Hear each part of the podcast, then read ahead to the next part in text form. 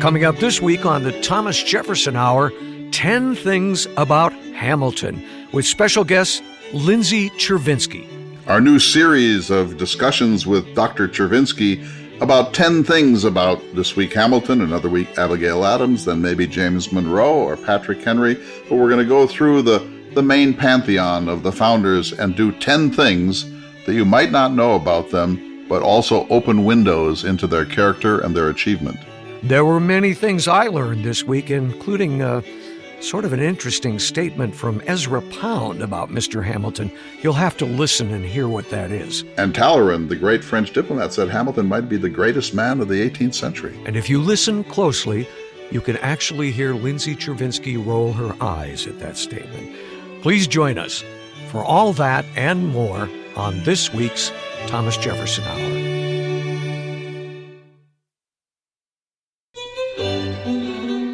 Good day, citizens, and welcome to What Would Jefferson Do?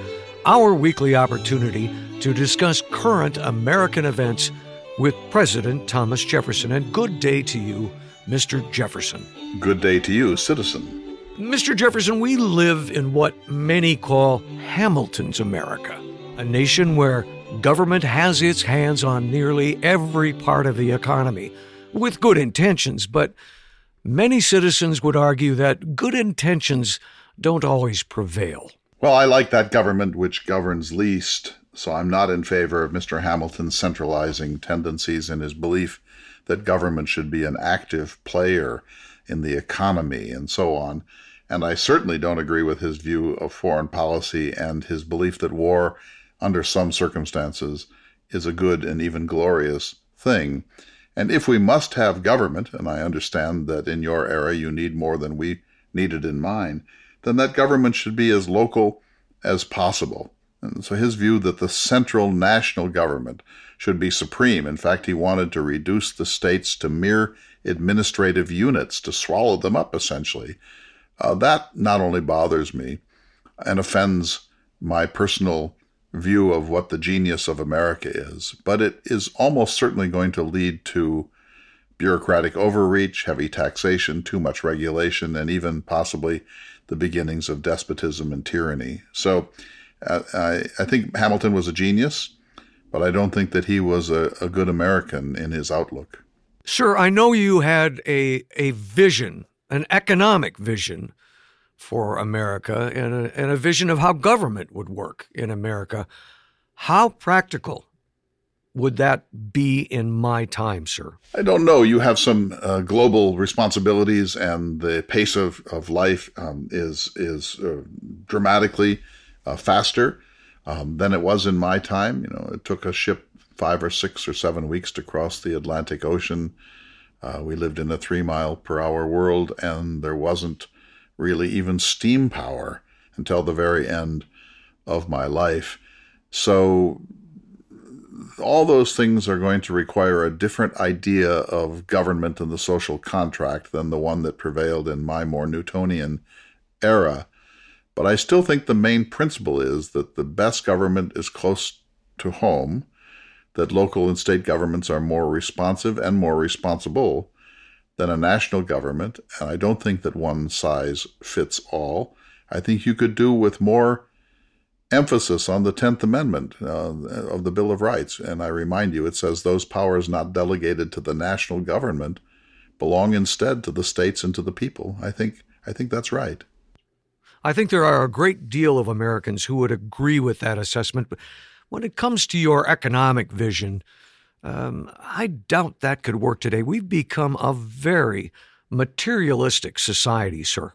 Well, in my era, we all studied our Cicero and our Roman Republic and our Livy and our Tacitus, and we knew that luxury, and that's what you have now for most Americans, uh, is quite corrosive of liberty uh, because people have become addicted to comfort and they want those comforts to continue and they don't ultimately mind very much what sort of a economy or government can supply uh, those wants. And so that would, I think, trouble all of the founding fathers, including Alexander Hamilton. But, if, but you're certainly right that my vision of, of, of an agrarian America that largely avoids heavy industry and, and, pursues an isolationist path in the world's arena, I think that probably no longer has any realistic chance of be, of being a settled public policy in your much much more technologically sophisticated world. Well, sure, I, not to criticize, but you were fairly materialistic. You you you had many many things that you wanted and you got. All I can say is if I'd had more money, I would have bought a lot more than I did. I love good wine. I love musical instruments. I love books, of course, and cannot live without them. I love scientific instruments of all sorts. Uh, I loved horse flesh and bought the best horses that I could afford, and I could go on. Uh, yes, I would say that uh, uh the answer to this is do as I say, but not as I do, if you want to be a free republic. Thank you very much, Mr. Jefferson. You are welcome, sir.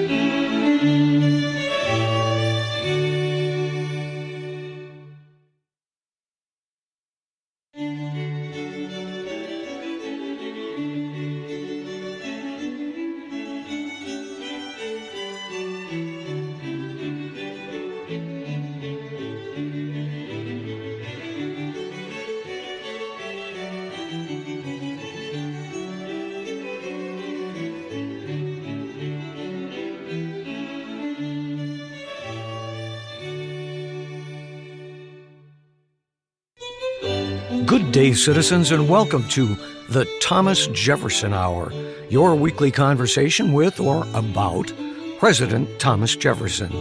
The Jefferson Hour was created by Mr. Clay Jenkinson. I'm your host, David Swenson, and we're so glad this week to welcome back one of our favorites, Lindsay Chervinsky, author of a new book, The Cabinet, which Lindsay, I believe, is now out in paperback, so no one has an excuse not to own it. Well, thank you very much for having me. Yes, it will actually be out February 8th is the official release date, but you can pre-order it now at the very nice price point, I think of $17.99. So they made it very accessible. Great book. Uh, highly recommend it. I, I, really enjoyed it. It was a great read. And that's how we found Lindsay. I read the book and um, I, I actually picked it up and I thought, how interesting can a book on the cabinet be? And it turned out it was great and uh, we invited Lindsay to come on. Now she writes for governing.com. Um, she's a regular guest on this program, and we're just delighted to have you here. So, welcome. This week, you guys are going to do something new, and I'm kind of in the dark on all of this. Uh, Clay, can you explain what this, this 10 things is about?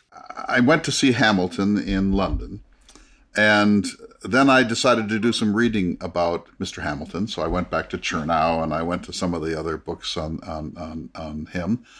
And as I did, I made these notes about some really interesting things about him that are not that well known, but which somehow help to reveal Hamilton's character and his outlook. And so then I conceived this idea of 10 things. And with Lindsay's help, we're going to do a dozen or so of them. We're going to do 10 things about Hamilton today and another time we'll do 10 things about Abigail Adams and, and, and maybe on some other occasion 10 things about George Washington. But the reason I thought of Lindsay right away is because she's A, brilliant and she's so solid in her knowledge base of this era, but also quick, quick, quick on her feet and loves to play with ideas. And playing with ideas is so essential to my my notion of what history should be. And so I thought we would just have fun with this, David, and it will also give our listeners some new perspectives, insights, and information about characters that we talk about all the time, but we don't really know them all that well. Well, I have a list in front of me of things that you, you wanted to talk about. And number one was about Talleyrand and saying the three greatest men of the age were Napoleon, Pitt, and Hamilton. Uh, should we start there? Talleyrand was a French diplomat. He spent part of his life in the United States, in fact. And he was at the center of a lot of the diplomatic activities of this period, which is a really crazy period.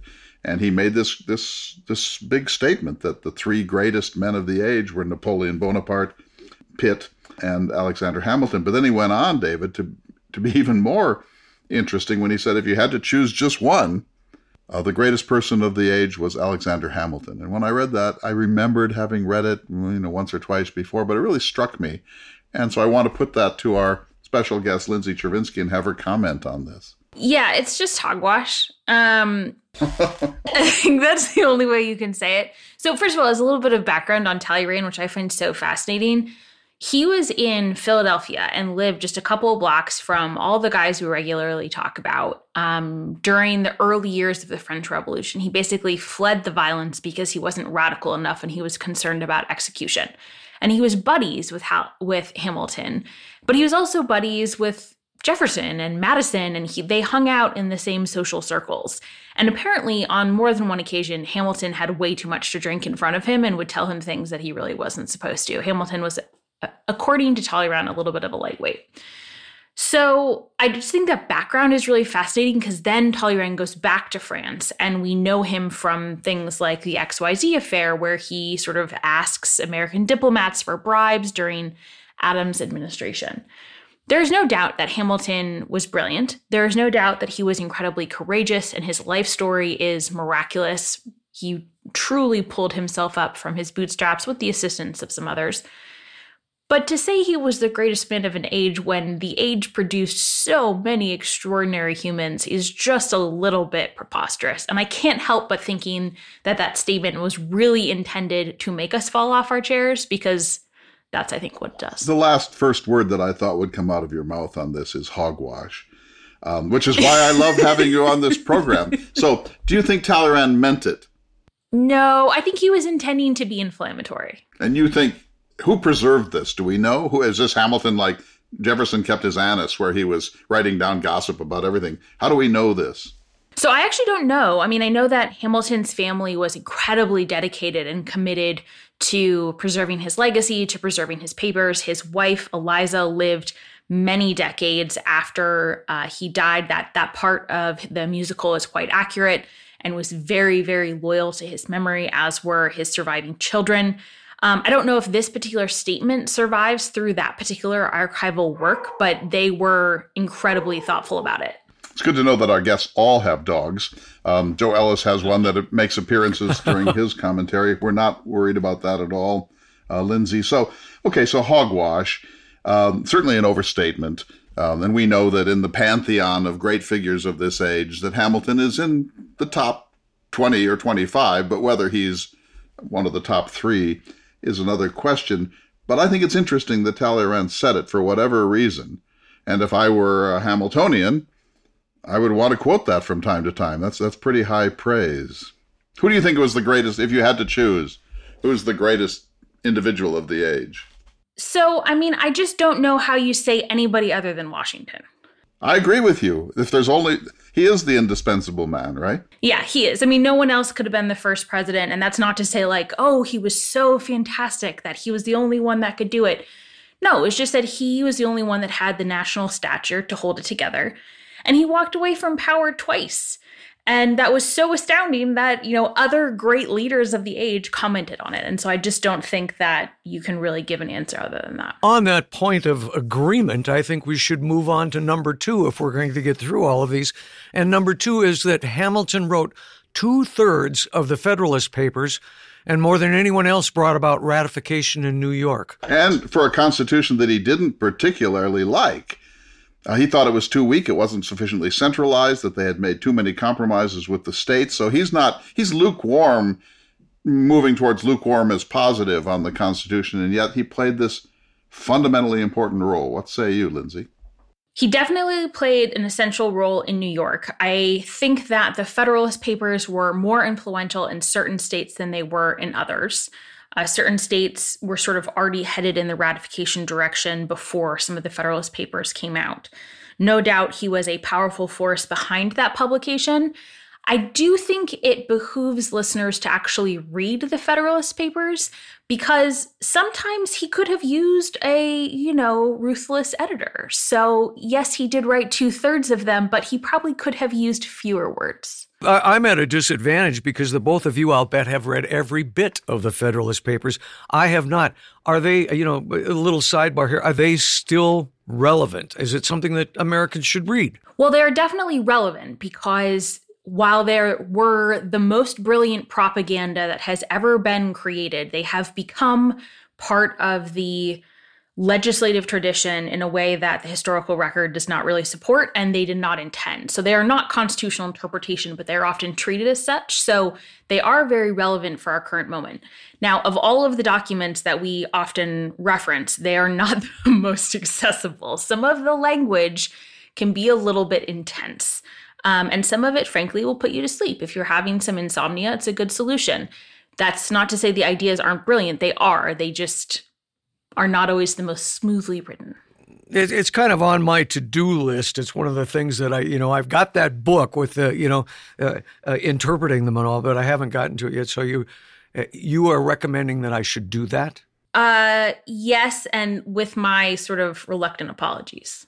Yeah, I make a run at them every couple of years, David, and I, I, I, start off thinking, I'll read this through this week. And then on about Tuesday afternoon, you think, wow, there are some slow movement here. But Lindsay, do you say the same of Madison that he could have used a good editor? Yeah, because so many of these, it's really important to remember that they were sort of writing in real time and they were publishing them in real time.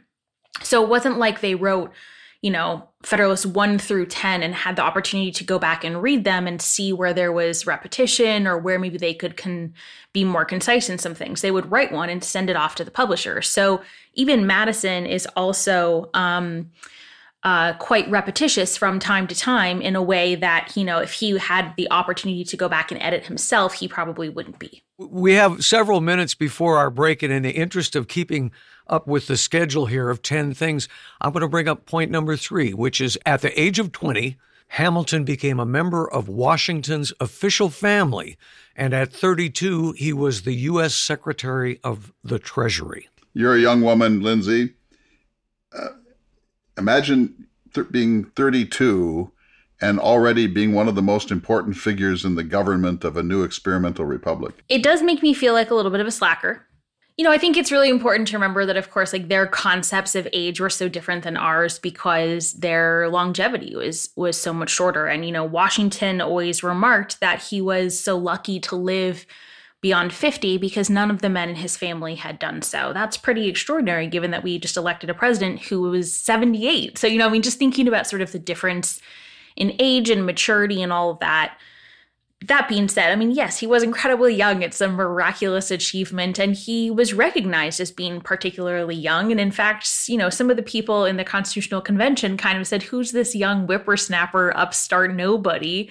Telling us what we should do with our Constitution. So his contemporaries did acknowledge his youthfulness as well. To be so important at such a young age must have made the things that were annoying about him even more annoying, as you say, that who's this whippersnapper, that he's this wunderkind, and he's a policy wonk. And when Jefferson and, and his partisans tried to bring him down, I wanted to know, you know, from the both of you. I've heard both of you talk about Hamilton, and it's he's a, a polarizing figure, is my impression. And correct me if I'm wrong, but you were either with him or against him, pretty much. Well, he was polarizing, but even those who were really, really with him sometimes went, oh, because he often just went too far. He was the type of person who just kind of couldn't help but sometimes put his foot in his mouth because he had so much energy and so many ideas, and that's great and amazing. And that was what was required in the 1790s to put the financial situation back on track. But then he kind of ran with it and went often went off the deep end. And so even his allies, who often agreed with his policies and his values and supported him, sometimes wished that they could sort of chain him to his desk. I hope that when you said, "Ugh," that was a direct quote. of course, of course it was. And on that note, we are going to take a short break. You're listening to the Thomas Jefferson Hour. We'll be back in just a moment.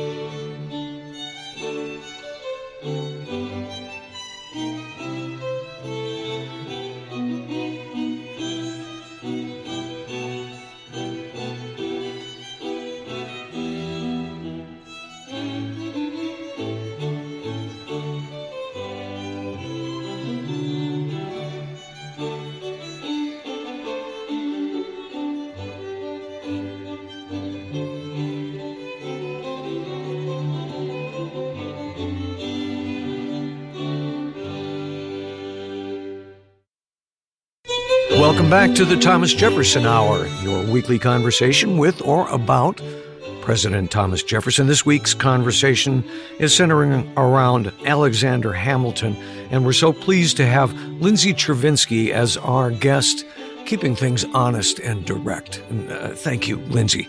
Oh, my pleasure. This is really fun. I always like when I can, you know, say that the founding generation was full of hogwash. Exactly. Um, no, it's it's this is exactly what I had in mind, David, because this is uh, this is what I love so much about Lindsay is that she's not afraid to say what she thinks, and she's not stuffy about putting it in some some sort of formal academic language with it. Why would she be? This, but this is what we need. this is what we all want, and I'm I think that this ten things initiative is really going to illuminate not only the characters that we look at, the figures, but also the way historians process because I made I made up this list. Lindsay might make up the next one. I have no idea what she's going to say on these things. She's surprised me a considerable amount. She's denounced the tediousness of the Federalist Papers. She said that Talleyrand couldn't possibly have really meant what he said about Hamilton. She called Hamilton a whippersnapper who put his foot in his mouth. We're only at number four. Let's see what happens here. And number four is Hamilton wanted to enlist South Carolina slaves in the U.S. Army and, quote, give them their freedom with muskets. I'm so glad that you actually put this one on the list because I think Hamilton's views on slavery and race have been a little bit convoluted the last couple of years. To be sure, he was anti slavery as a political measure, um, in that he resented the political power of the slave owning elite in the South. In theory, he opposed the institution, but he helped his family members sort of buy and sell humans. He benefited from the labor. Every time he went to George Washington's house, his coat would have been taken by an enslaved person, his food would have been prepared by an enslaved person and brought to him in that way. So it's very important to remember that the, these elements of his life were sort of deeply interwoven with every element of the fabric of 1790s life. The army is a particularly interesting moment because we see in the documents a divide often between northern and southern opinion on this, where northerners are more than happy to enlist the assistance of African Americans, whether they be free or enslaved, and promise their freedom in return for service. And Southerners are the ones that really object to this, partly because of the concern about what might happen after the war, but also the concern about losing their labor force. And so Hamilton um, ends up, you know, agreeing with a lot of Northerners who say, "Hey, this is a really great way to get some, basically, some free labor." And um, there, there are a number of African Americans that serve with great valor and distinction. One, it's I think one of the key factors that starts to shift George Washington's thinking about slavery and the role of race in the new nation.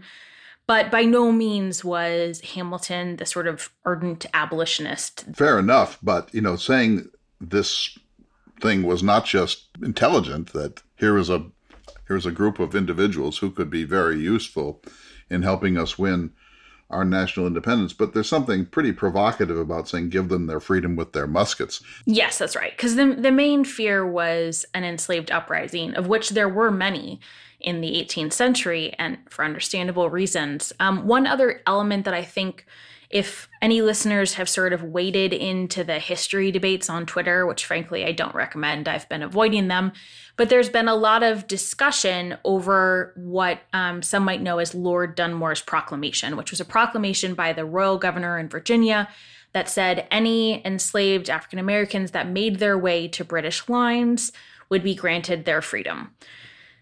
Some people see this as one of the rallying cries behind which white Americans took up arms against the British. I tend to think that the war was sort of already underway, and so it wasn't really that big of a precipitating moment. But um, a lot of people, like Hamilton, responded to that proclamation and said, hey, we can make the same offer. There's no reason we can't also do the same thing. So let's move on to number five. In his first years in America, Hamilton was a serious, even a radical Republican. His youthful writings made him then indistinguishable from such others, including Jefferson Paine and Patrick Henry. But the war experience fundamentally changed his outlook. Well, there's no doubt that he was definitely more radical when he started than when he finished.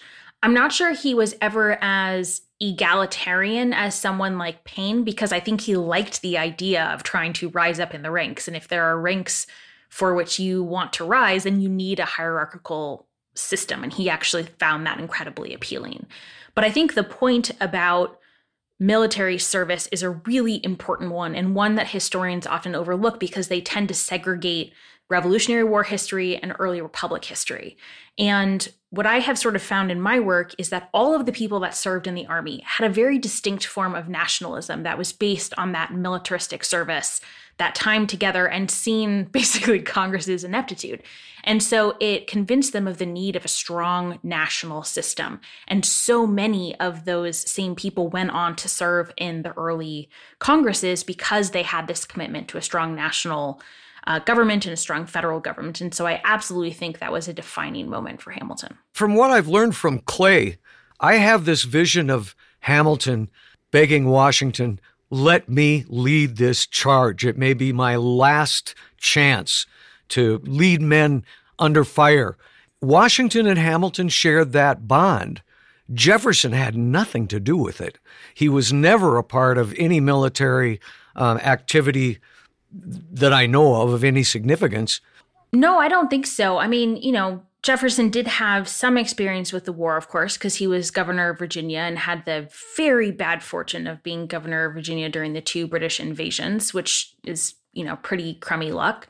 Um, but I do think that if you add in a couple of other people, and so if you look at people like Henry Knox, who was with Washington all eight years of the war, um, even people like Edmund Randolph, who had served as well, you start to see that there is sort of a bond there that Jefferson doesn't share. And I don't think it is any surprise, you know, during sort of the worst years of the Confederation when the government really collapses and is unable to do anything Jefferson is obviously hearing about this because he's serving on behalf of the United States, but he's across the Atlantic. He's not seeing how bad it is on the ground.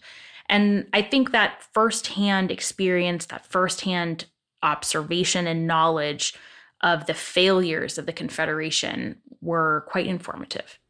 But these guys faced death, literally. Yeah. They faced death together. And Jefferson was never a part of that. Correct. That's right. Uh, he fled away when uh, Tarleton um, attacked um, uh, Charlottesville and, and, then came up the mountain to Monticello. But Lindsay, you know, there are lots of myths about the American Revolution, and some of them are really uh, unsubstantiatable. But the one about Valley Forge and the suffering, the men in rags, uh, inadequate food, inadequate sanitation, uh, lots of death, cold, miserable um, sh- sh- shuddering and, and shivering in huts, um, and and the things that George Washington and Alexander Hamilton and others had to endure uh, during this long, protracted war. And Washington later says at, during the Newburgh conspiracy to the angry officers, you know, I've never gone home. I've, I've, I've been with you every bit of this. I never, I never took a leave. I never took the winter off and went to Williamsburg or to, or to Mount Vernon.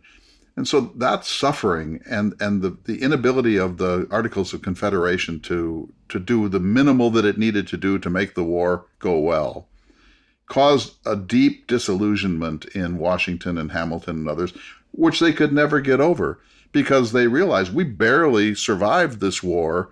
And no thanks really to the Congress of the United States as it was organized under the Articles. And so Jefferson suffered during the war too, but not in, in the same way. And I don't think that Jefferson, frankly, could have stood a winter at Valley Forge. I see Jefferson going home to Monticello and saying, "See you in June." What do you think, Lindsay? No, no, I agree with that. I think that that's really important. You know, and, and I think that they also had a deep resentment that they felt that that service hadn't been appreciated, that sacrifice hadn't been appreciated, and that shaped an awful lot of their thinking in the future. Well, that leads us right into point number six, which is Hamilton entered into secret or semi secret meetings with British agents while serving as Secretary of the Treasury. This deeply offended Jefferson, but Washington approved of what Hamilton was doing. Both of them worried that Jefferson's Anglophobia might damage the American economy and lead to an actual war with Britain. So there's that argument between Jefferson and Hamilton and Washington siding with his military buddy. Well, I do want to add a little bit of nuance to this point. I, I think that Washington supported the idea of there being conversations between Hamilton and the British envoys. I don't know that he necessarily knew or approved of the language that Hamilton used. Hamilton hardcore threw Jefferson under the bus. I'm not sure that that's really what Washington intended because it actually made the administration less uh, effective, less efficient because it undermined the Secretary of State.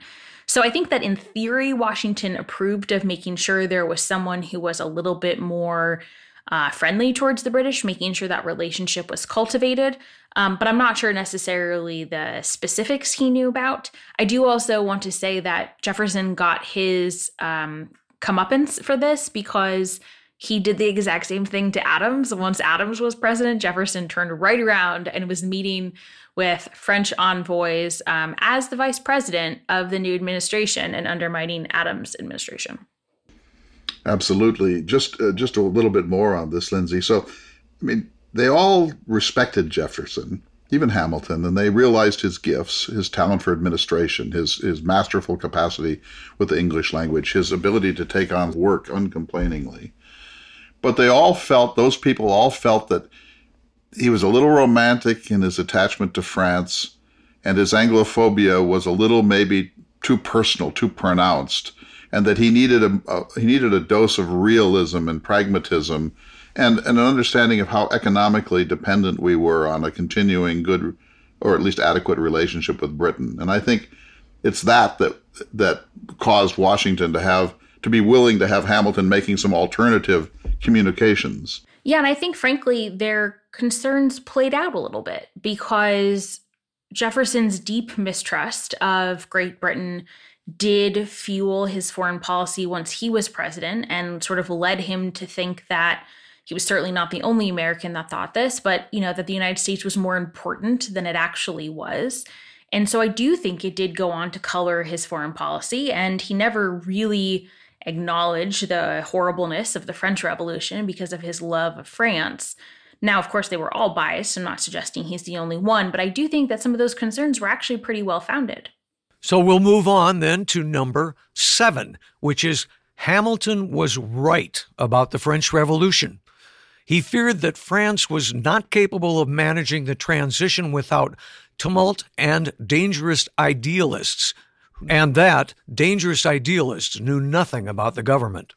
Yeah, I mean, you know, the French Revolution devolved into chaos, anarchy, and incredible bloodshed to the point where people were writing diaries that the river was literally red with the blood from those who had been executed, and the cobblestones were slick with the smell of blood and guts, which is disgusting, but an accurate representation of what was happening. I think there, you know, it's hard to say why one revolution works in a way that is more peaceful and one doesn't. The monarchical system, the sort of ancient monarchy in France, was so far removed from a constitutional monarchy that moderate reforms wouldn't have really done much. And I think that that's sort of what Hamilton was hinting at that they didn't have a constitutional system that they could attempt to alter but keep in place with sort of a new body in power. They had to completely France had to completely you know start from scratch essentially and as a result it actually took them several centuries of revolutions they had several iterations before they were sort of able to get a constitutional system in place. So I think he was correct in that regard. And Jefferson is conflicted here, I think, Lindsay, because on the one hand, he's very smart about these things. And he said frequently the French aren't quite ready for a republic like ours. They should probably have a constitutional monarchy of the British sort, then really get serious about public education for a generation or two and do some minor reforms.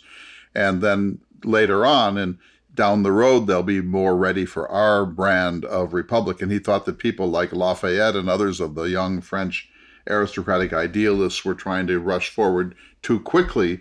They were too enamored of the American model, and they and and and the the French population just wasn't ripe for that sort of a government. So so all that's correct, and that's and, and Hamilton would would would agree with that, and so would Washington.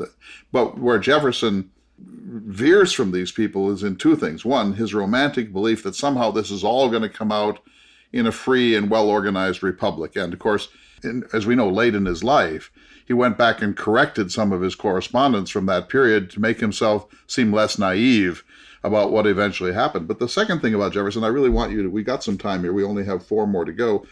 Uh, I want you to just explore this a little. This capacity of Jefferson to say really positive things about blood.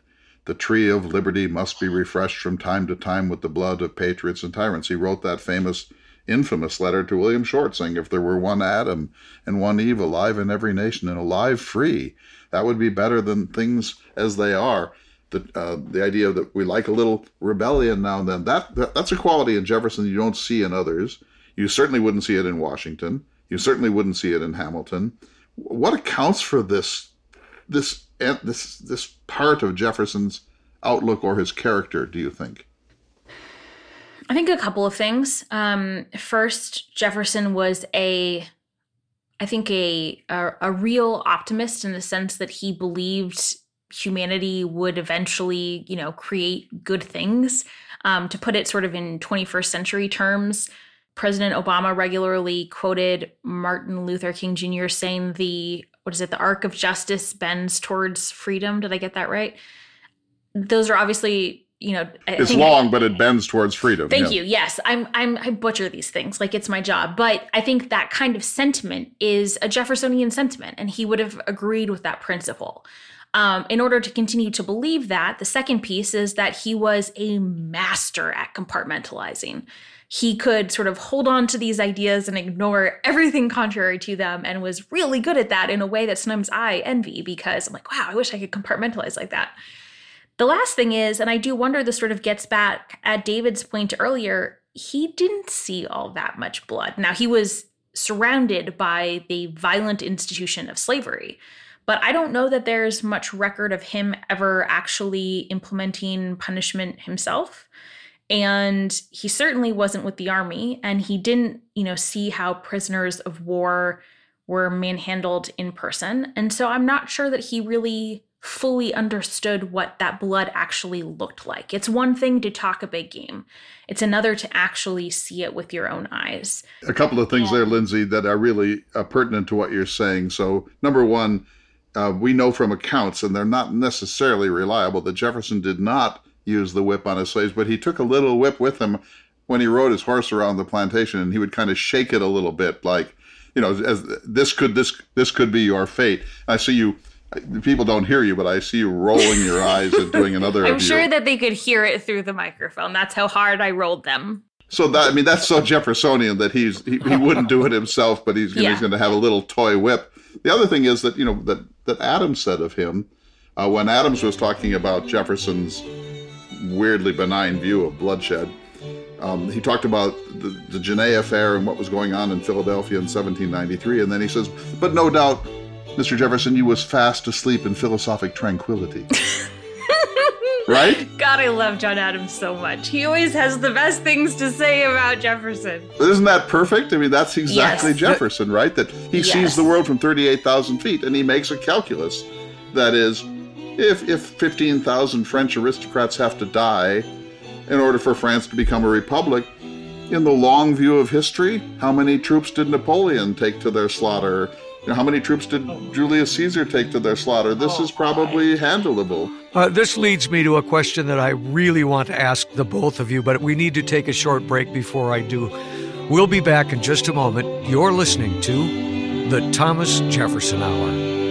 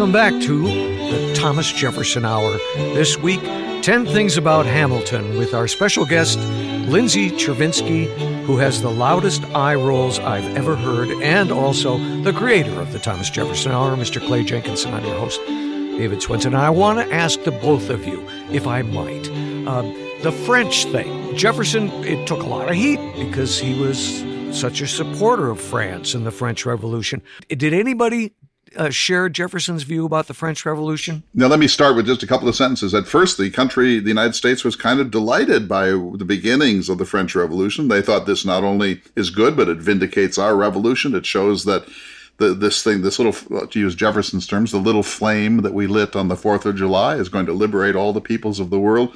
And then one after another, the establishment figures got off that bandwagon and decided that no, this thing was going in a very, very bad direction. And uh, I think Adam said that it was atheism and superstition and madness and anarchy. And the establishment figures more or less agreed with that. But Jefferson always had a substantial number of sort of second tier and third tier Americans who who who were fond of the French Revolution. Of course, they didn't know a lot about what was going on, but but he, he wasn't alone by any means, was he, Lindsay? No, he wasn't. And I think your your distinction is a really important one, which is that a lot of the people who were actually in the government, who had a pretty good sense of what was happening, even if they were still sort of pro French in their diplomatic alliance preferences, were very wary of the violence taking place. Jefferson, among those, was perhaps the most willing to still stand by the French Revolution and actually, you know, sort of distanced himself from, from Genet because he thought that Genet would make it harder for him and for the nascent Jeffersonian Republican Party to do so. But a lot of Americans continued to support the French Revolution and support people like Lafayette, who they saw as this, you know, inheritor of the American spirit. Um, and that sentiment remained for quite some time. Okay, so I've got us off track a little bit. I apologize, but with the two of you, I could I couldn't miss the opportunity to ask that. We're now at number eight, which I have been anticipating. Ezra Pound characterized Hamilton as quote the prime snot in all American history. So, um, when there was a when Hamilton the musical first came out, there was the documentary about the musical and about the real man. And historian uh, Joanne Freeman, who is a brilliant scholar of early America and, in particular, uh, vi- political violence, so lots of relevance there, but also sort of the premier expert on Hamilton, said, I'm not actually sure if I'm allowed to quote her on this because it might be a beep word, but she basically said on television that he, that his contemporaries thought that he was an irritating, arrogant a hole. But she said the real thing, and they actually left it on television, which was pretty funny. And I think that's right. He was probably really, really annoying. He was frustrating and a know it all. And, you know, as Clay said, he was a know it all that was younger, that had more energy, that did things faster than everyone else. So there were a lot of reasons for a lot of people to not like him very much. Plus, I mean, just let me say, I hold in my hands here um, Joanne Freeman's oh, yes. latest book, The Field of Blood Violence in Congress and the Road to Civil War. Joanne B. Freeman, by the way, Lindsay, a former student of mine out at Pomona College, brilliant young woman, The Field of Blood, Violence in Congress and the Road to the Civil War. And there was a lot of it, more than we think. We have a few little incidents that we always talk about Matthew Lyon and Griswold and so on. Turns out there was, um, Congress was a place where there was an enormous amount of physical fighting uh, during the buildup to the, uh, to the Civil War. Just one quick note before I get back to Pound, Lafayette was 17 when he came here. Talk about youth. But the difference is that Lafayette came and intentionally positioned himself as wanting to learn, wanting to be helpful, wanting to offer funds and assistance. And he, you know, very intentionally said to Washington, I want to learn from you. Hamilton didn't really say that. Hamilton said, like, I can do it. I can fix it. Let me at it. I will take care of it. Which, Nobody could you know, teach sometimes... Hamilton anything because he was so brilliant, but he also was arrogant. Um, and famously, yeah. David, he went to Princeton to try to talk Witherspoon, the president of Princeton, into letting him proceed at his own pace and graduate when he felt like he was well enough educated. And Witherspoon said, nuts to that if you're here, you've got to go through the program. Maybe we can accelerate it a little. And Hamilton in a huff said, That's it. I don't want to be here. And he went off to King's College, which is Columbia, and talked them into letting him accelerate at his own pace. And so this is so typical. Jefferson spent five years as the favorite protege of George Wythe and, and read 15 hours a day and did everything to please the master and wanted to get it all right and didn't want to rush anything. And here's Hamilton saying, if I can't get this done in a semester or two, it just ain't worth it. Now, Ezra Pound is a great poet. His cantos are great American poetry, but he had a he was a strange man, as you know, Lindsay, and he glommed onto Jefferson, Jefferson's idea of the hundreds, that we should so radically divide and subdivide the country until we got down to 100 farmer citizens. And there was kind of a, a fascist period of Pound's life where he was really messing with the founding fathers and trying to build a the case for a, a kind of a benign American fascism. He was put into prison. Uh, he was mentally ill for sections of his life. He helped T.S. Eliot make The Wasteland a world poetic masterpiece. He's a formidable figure, and he was not a Hamiltonian, as you can see. That he makes John Adams look polite, the prime snot in all American history. So that's number eight, and I'm listening to the two of you, and neither one of you is saying, "Oh, that's not right." So I guess we'll let that stand as as Ezra Pound. There are some other snots. Yes, of course. Yeah. We'll move on to number nine, which is Hamilton wrote two pamphlets that crushed or at least seriously impaired his public career. First, the Reynolds pamphlet, designed to salvage his public reputation by revealing his private failings, and then the disastrous attack on John Adams in 1800, after which even the Federalists reckoned that he was perhaps toxic. So these are sort of the best examples of what I was talking about earlier that he had good ideas, he just went way too far with them and took them way beyond the bounds of polite society. So to take the Reynolds pamphlet first, the core principle behind it that he wanted to prove he was above any sort of financial wrongdoing and he could be trusted, that's a very honorable notion and a good idea and, and sort of a principle that we should adhere to. I've actually written about this subject that we should want that sort of deep desire to prove oneself above all sort of distrust about financial wrongdoing to expose your marital infidelities as a way to do that is probably not uh, advisable. And at the time, marital indiscretions were, I think, a little bit more accepted in polite society, but you didn't talk about them. So, you know, not so much for women, but men had affairs, and that was often what happened, and they were handled privately. You did not talk about them, you did not publish them. There were not, you know, tabloids that had all this information. So by putting it out in the public sphere, it wasn't that he was partaking in activities that were so offensible that they would, you know, disqualify him, but he talked about them in a way that were really quite shocking. So he has this relationship with Maria Reynolds. Uh, she and her husband are probably blackmail artists the husband appears. He then um, extorts a thousand dollars, which is a gigantic sum of money from Hamilton, and then makes it clear that if Hamilton keeps paying, he can continue to have this relationship with his wife. It all falls apart at a certain point. But here's how it came about. Uh, there was a belief that Hamilton was was financially corrupt in his official capacity as the Secretary of the Treasury, and so he wanted to show that that is whatever else is true. That's not true and just as Lindsay has, has said, this is honorable. The problem was then how do you explain these unexplained expenditures? Where where did this money go if it wasn't going into cronyism or insider trading or something? And so he had to explain it. And the only way to explain it was saying, I was being blackmailed by this unscrupulous couple. He probably could have said it in fewer words and with less detail.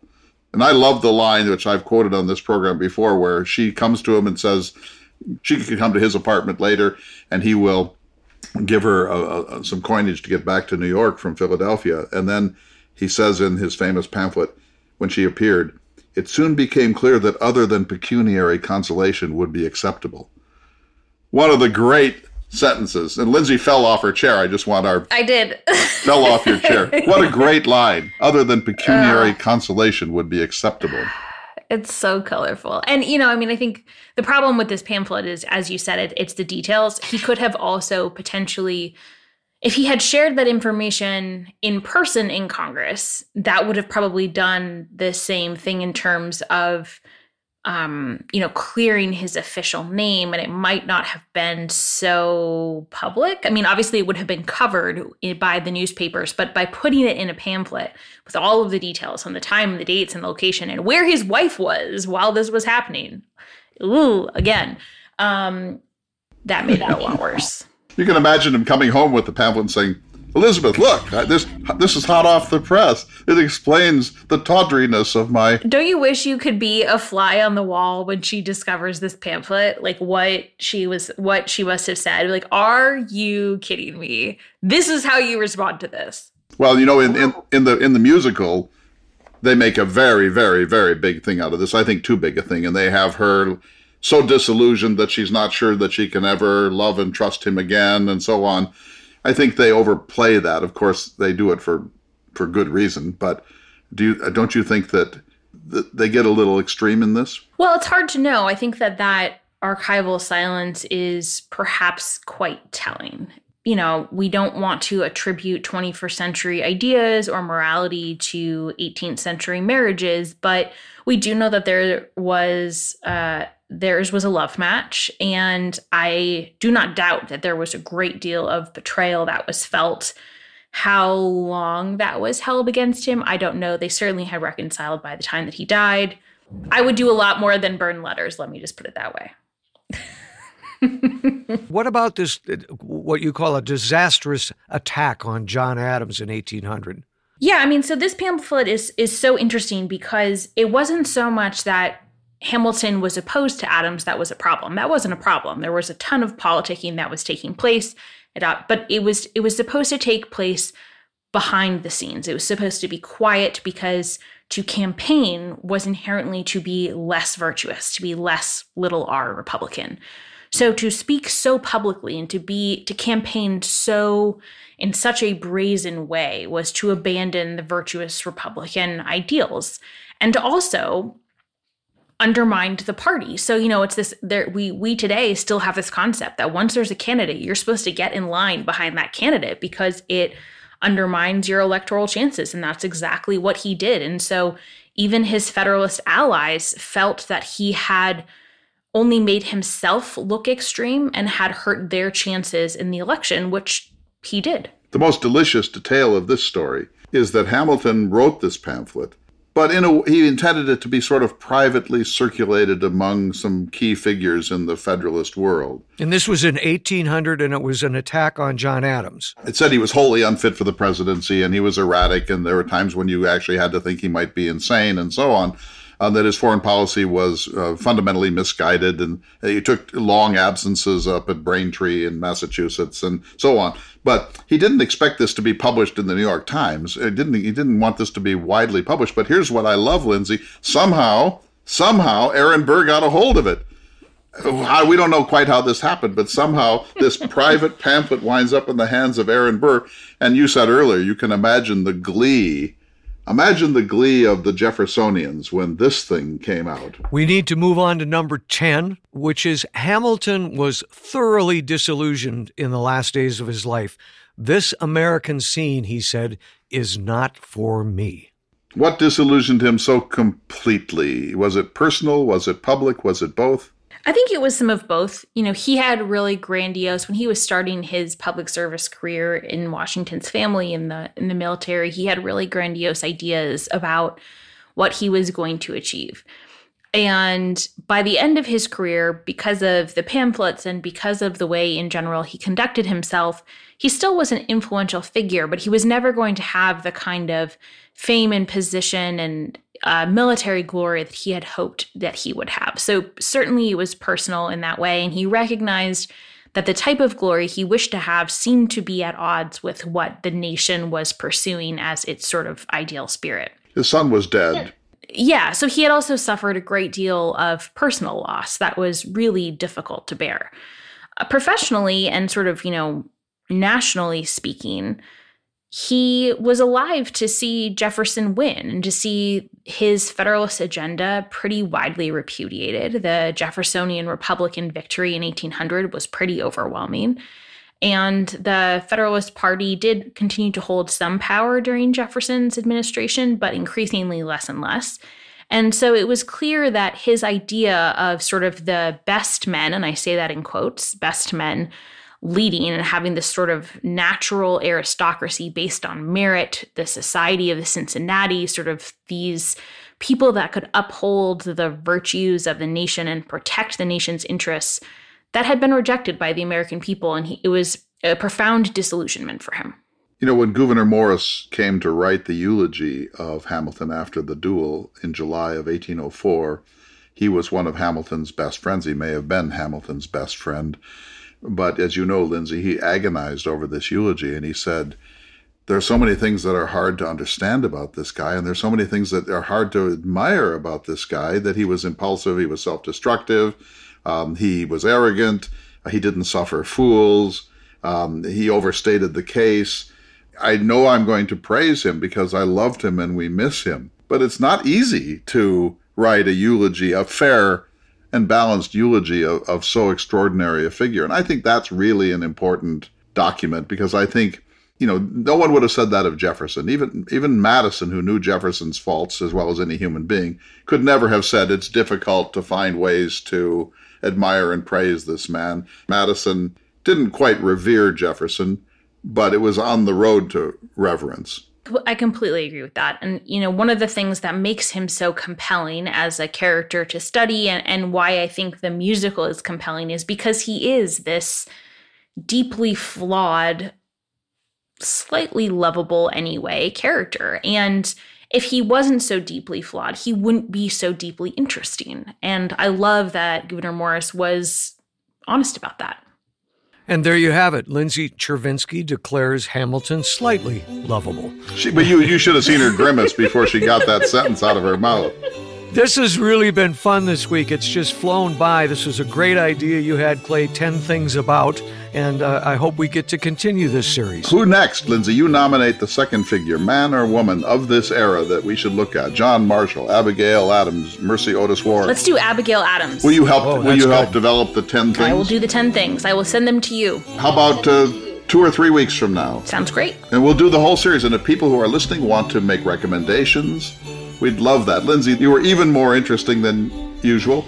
You were pretty, may I say, snotty at times, but why not? you weren't the biggest snot in the Jefferson Hours history, but you know, as you say, the hierarchy is high. This was wonderful. I loved it. David, thank you. Um, and to all of our listeners, I hope you think this is as joyful a kind of discussion of history as it has been for all of us. We'll see you next week for another exciting edition of the Thomas Jefferson Hour. The Thomas Jefferson Hour is brought to you each week by Dakota Sky Education. The program is distributed nationally by Prairie Public. President Thomas Jefferson lived from 1743 to 1826, and this program presents his views. President Jefferson is portrayed by the award winning humanities scholar and author Clay S. Jenkinson. To obtain a copy of this or any show for a $12 donation, please call 701 575 0727. This program is also available online at jeffersonhour.com and on Apple Podcasts. If you'd like to correspond with President Jefferson or submit a question for him to answer on the program, please visit the website at jeffersonhour.com. The Thomas Jefferson Hour is produced at Makoche Recording Studios in Bismarck, North Dakota. Bach Cello Suite Number 3 in C Major by Stephen Swinford. Thank you for listening. Please tune in again next week for another thought provoking, historically accurate program through the eyes of Thomas Jefferson.